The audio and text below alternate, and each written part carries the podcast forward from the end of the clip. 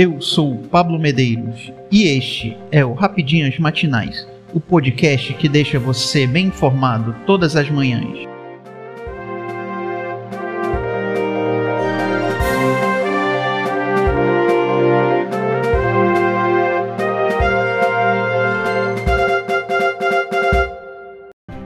Hoje, 30 de junho de 2022, vamos às principais notícias. Pedro Guimarães pede demissão da Caixa e Bolsonaro nomeia Daniela Marques, presidente da Caixa Econômica Federal. Pedro Guimarães oficializou em carta o pedido de demissão nesta quarta-feira 29, após ser alvo de acusações de assédio sexual por parte de funcionários do banco. Na carta, Guimarães nega que tenha cometido os atos dos quais foi acusado e afirma que deixa o comando da estatal para evitar que a instituição ou o governo sejam alvos de rancor em um ano eleitoral. As acusações não são verdadeiras e não refletem a minha postura profissional nem pessoal. Tenho a plena certeza de que estas acusações não se sustentarão ao passar por uma avaliação técnica isenta. Todavia, não posso prejudicar a instituição ou governo sendo alvo para um rancor político em um ano eleitoral. Se foi o propósito de colaborar que me fez aceitar o honroso desafio de, de com integridade absoluta a Caixa, é com o mesmo propósito de colaboração que tenho de me afastar neste momento. A substituta dele já foi escolhida pelo presidente Jair Bolsonaro. Será a Daniela Marques Consentino, que é o braço direito do ministro Paulo Guedes e ocupa a equipe econômica do governo desde 2019.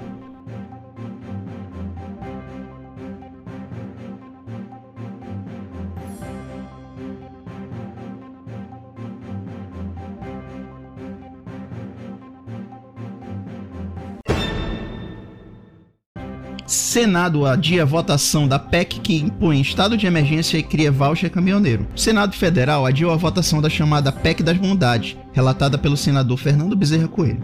A expectativa inicial era que a proposta de emenda à Constituição PEC, antes conhecida como PEC dos combustíveis, fosse votada em sessão deliberativa desta quarta, 29. No entanto, após pedido de liderança, o presidente da Casa, Rodrigo Pacheco, concordou com a postergação da votação por mais um dia. O objetivo é que os senadores tenham mais tempo para avaliar o texto e propor possíveis alterações. A apreciação da proposta deve acontecer no início da sessão deliberativa desta quinta, às 16 horas.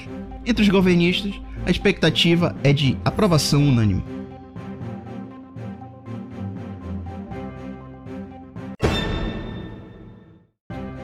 Ibovespa cai 0,96% e volta a ficar abaixo dos 100 mil pontos. Dólar fecha em queda, cotado a R$ 5,19.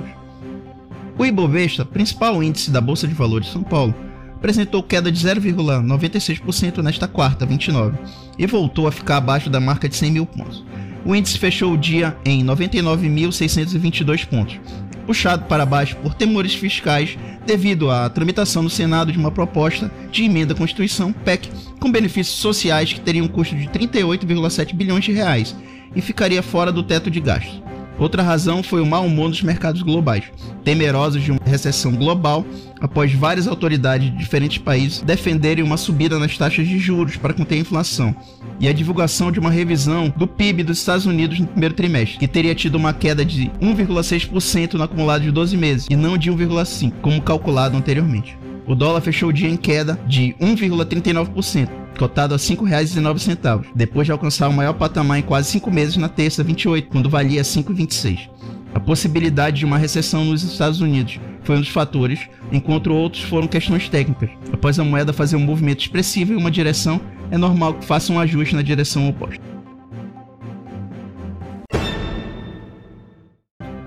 Libertadores. Palmeiras acorda no segundo tempo e vence Cerro Portenho pelas oitavas. Dono da maior campanha da história da fase de grupos, o Palmeiras viajou até o Paraguai para enfrentar o Cerro Portenho pela ida das oitavas de final da Copa Libertadores da América nesta quarta-feira 29 e venceu por 3 a 0. O primeiro tempo foi sonolento, nenhuma finalização no gol e muita troca de passe. O principal momento foi o lance de Rony aos 41, mas estava impedido.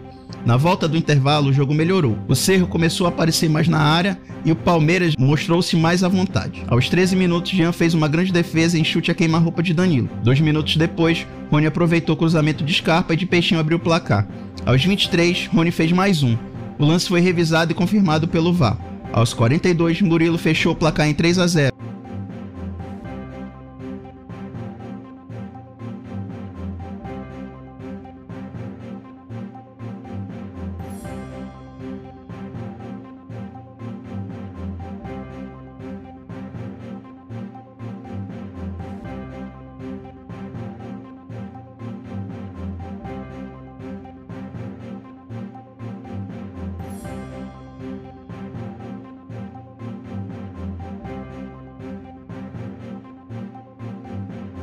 Eu sou Pablo Medeiros e este foi o Rapidinhas Matinais, o podcast que deixa você informado. Até mais.